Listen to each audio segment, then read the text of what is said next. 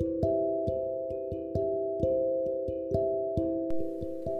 こんにちは。ハンドメイド作家のマリーです。このチャンネルはハンドメイド販売でまずは3万円を楽しく売り上げるというコンセプトでノウハウを発信していくチャンネルです。聞くだけですぐに実践できるようなノウハウをメインにお話ししていこうと思っているので通勤中や作業中家事をしながら聞き流してもらえたらと思います。簡単に自己紹介をします。私は週1日数時間の短いハンドメイド作業で毎月平均3万円以上の売り上げを約6年間継続しているハンドメイド作家兼専業主婦です。元マーケターと営業マンとしての観点からハンドメイド販売の個人コンサルティングや販売ページ代行作成もしております。本日はよろしくお願いいたします、えー今日はですねえー、とハンドメイド販売も Twitter や Instagram の投稿も全世界に向けてお披露目しているということを忘れずにというタイトルで何の話でしょっていう感じだと思うんですけどえっ、とこれねインターネット、まあ、リテラシーというかね、まあ、それとはちょっとまた違う話なんですけどあのインターネットの話ですよね。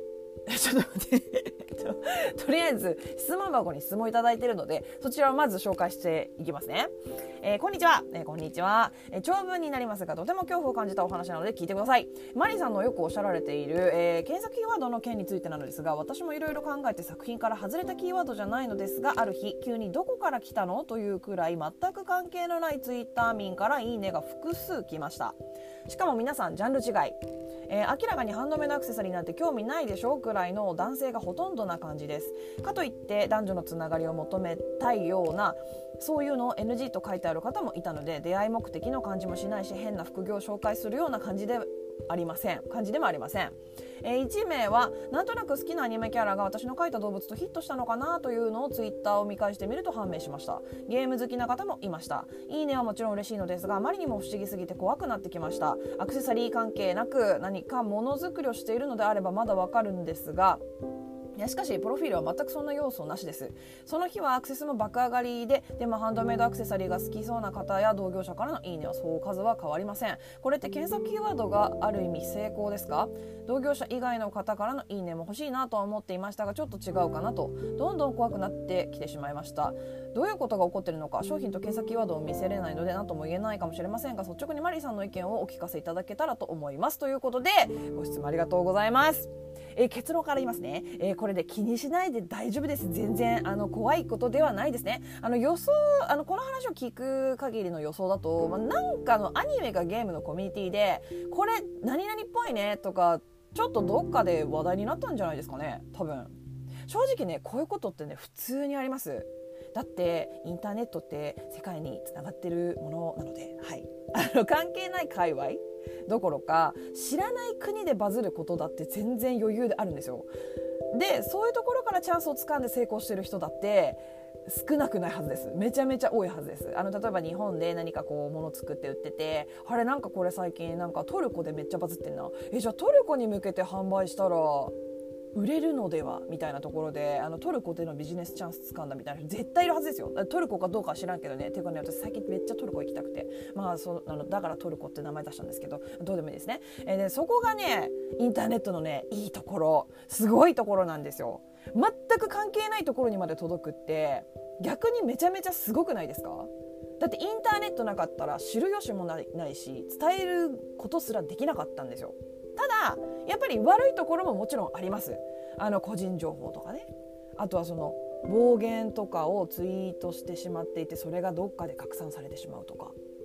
例えば何々っていうアイドルなんかダンス下手だよねみたいなことをポロッと言っちゃっただけでそのアイドルのファンのねそのつながりの中でこいつこんなこと言ってるぜウェーみたいになったりすることもある。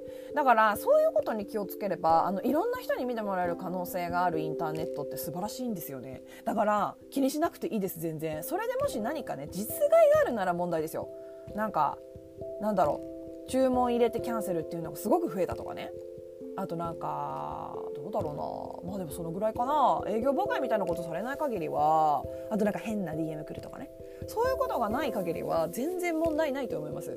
ただ本当にそういうなんだろうどこでバズるかであの中にはねこう詐欺をしてこようとしてくる人とか、まあ、そういう人もいるのでとにかくそこだけは気をつければあとはもうどこでバズろうがあーなんかどっかであーなんかうんどこか分かんないけどどっかで話題にされたんかなぐらいに思えばいいだけのお話ですね。ちなみに私も経験があります。あの急にある作品の作品あのアクセスがもう爆増激増してさらに連続して67件ブワブワブって売れたみたいな。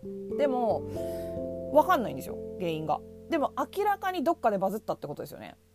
多分。だからあなんかそういう系の？あのそういうなキュレーションサイトとか、まあ、ブログ？ちょっとその界隈で有名なブラガーさんがなんか紹介してくれたのかなとか。そうありがたいなって思って終わりですかね。あとねあの昔さみあのマイスペースって知ってる？多分これ聞いてる方の中で若い人はもしかしたら知らないかもしれないんだけどあの Facebook より全然前。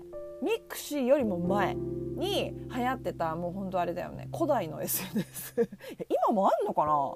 私はアカウントあるはずなんだけどもうもちろん見てもう何年前あれ？20年ぐらい前かもしれない Myspace って。でねそこって結構ねどういうまあでも本当 mixi みたいな感じかな。全世界版ミクシーみたいな感じ？でそこであの急にあの謎のそのそうそれトルコだったんだよ。そう。トルコ人？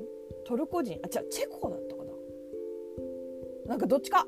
の国の男性からめっちゃお誘いのなんかメッセージ来るようになったみたいなのがあって。もちろん出会い系ではないですよ。だって私だってそんなものを求めてやってたわけじゃないから。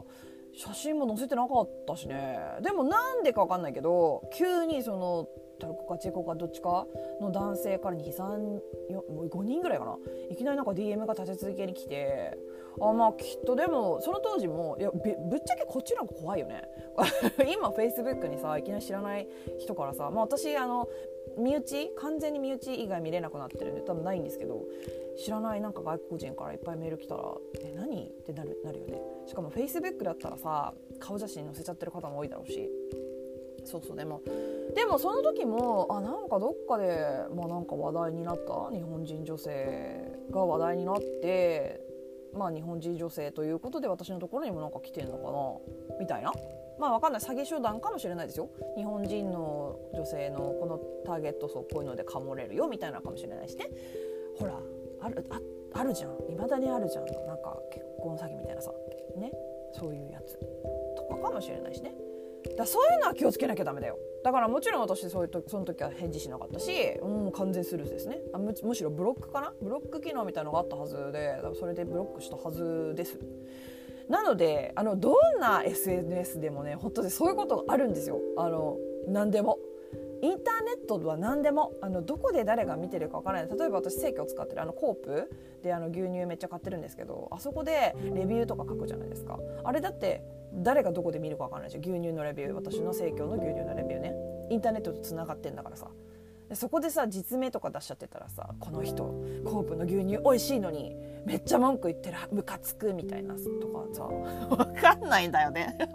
何の例えだって感じだけど分かんないんだよね。そうどこからどういうふうに炎上するかっていうのは分かんないからそこは気をつけていい。そこは気をつけよう。実名出しちゃう。あとまあ顔写真はまあんでもやっぱ顔出ししてねあの販売してる作家さんもいらっしゃるからいや全然それは悪いとは思うんだ。ってインフルエンサーなんかね顔丸出しじゃん。あとモデルさんとか芸能人なんて顔と実名は分かんない芸名かもしれないけど出してやってるからさ。そんななんて言うんだろう。もうああもう怖い怖いってなる必要はないけどでもやっぱり何て言うのかな。あこれいつも言ってるけどね。あの SNS でしかもえっ、ー、と特にブランドアカウントで悪口とかマイナス要素のあることは言わない方がいいよっていうのはそういうところですよね。どこからどういうふうにこうねバズりってさいいことだけじゃないから、うん、悪口がバズってしまうことだってあるでしょ？それでそこから炎上になるわけじゃん。だそこは気をつけなきゃいけないけど、まあ、どっかしらでなんかね、作品だけがどっかしらでバズってすごい見に来てもらっていいねをされたっていうんだったら別に良くないですか？って思います、うん、全然怖くないと思うよ。怖がる必要はないですね。だってそれそのさ見に来た人の中でフォロワーさん2,000人ぐらいいる人とかももちろんいるかもしれないじゃん。そういう人が「いいね」をしたらそのフォロワーさんにその「いいね」されたその通知みたいなの行くことがあるでしょ。だそうやって拡散されていくものだからこれは使わない手はないでしょ。うっていう感じ、うん、あのいいいいことだと思うと受け止めてほしいな私は。うん。まあわかるけどね気味悪いよね。わかるわかる。えどういうルートでそこ行ったんみたいなさ。ね。めっちゃわかるよそれは。気持ちはわかる。でもねそういうものだと思思った方がいいですね。そしたら気をつけられるしあの嬉しいことも起こるしこう狙っていけるじゃないですか、うん、あ一回まとめますね。えー、全然怖がることはないです。あの日頃ね SNS が炎上するような発言をしまくっているとかあの、ね、そんなことでもなければ何か悪いことっていうのは起こることもないです。とにかくそのインターネットっていうのは世界中とつながっているのでどこでどんな風に話題になるかバズるかっていうのはもう未知なんですね。なのであのインターネットはそういうものだという前提で使っていきましょう。ただその犯罪に巻き込まれるってこともありえるのであの変な人からの DM とかには気をつけてくださいね。あの URL クリックしちゃったりとかあのやあのちゃんと返事しちゃうとかはちょっと気をつけてください。っていうぐらいですね。で検索対策をしてどこかの界隈でバズったっていうことだと思うので全然失敗じゃないと思います。今回は売り上げにつながってなかったのかもしれないけどあじゃあそこじゃなかったのかなっていう判断もできるじゃないですか、うん、だからとにかくね安心してください。あのめっちゃあるあるなので全然大丈夫ですよ、うん。ということで、えー、今日はここまでになります、えー、どんなご質問にもお答えしていきますので Twitter の質問箱やスタンド FM のレターなどでお気軽にご質問送ってもらったらと思います、えー、もしまだ聞いてみたいなと思っていただけましたらフォローやいいね YouTube でしたらグッドボタンチャンネル登録をしてもらえると励みになります、えー、スタンド FM の方では、えー、大きな声では言えないお話をこそこそとこそこそこそこそとする月額1000円のね、えー、メンバーシップ配信もしております、えー、もしもっと突っ込んだ話が聞きたいという場合はぜひ遊びに来てください。以上お聞きいただきありがとうございました。ではまた次回お会いしましょう。さようなら。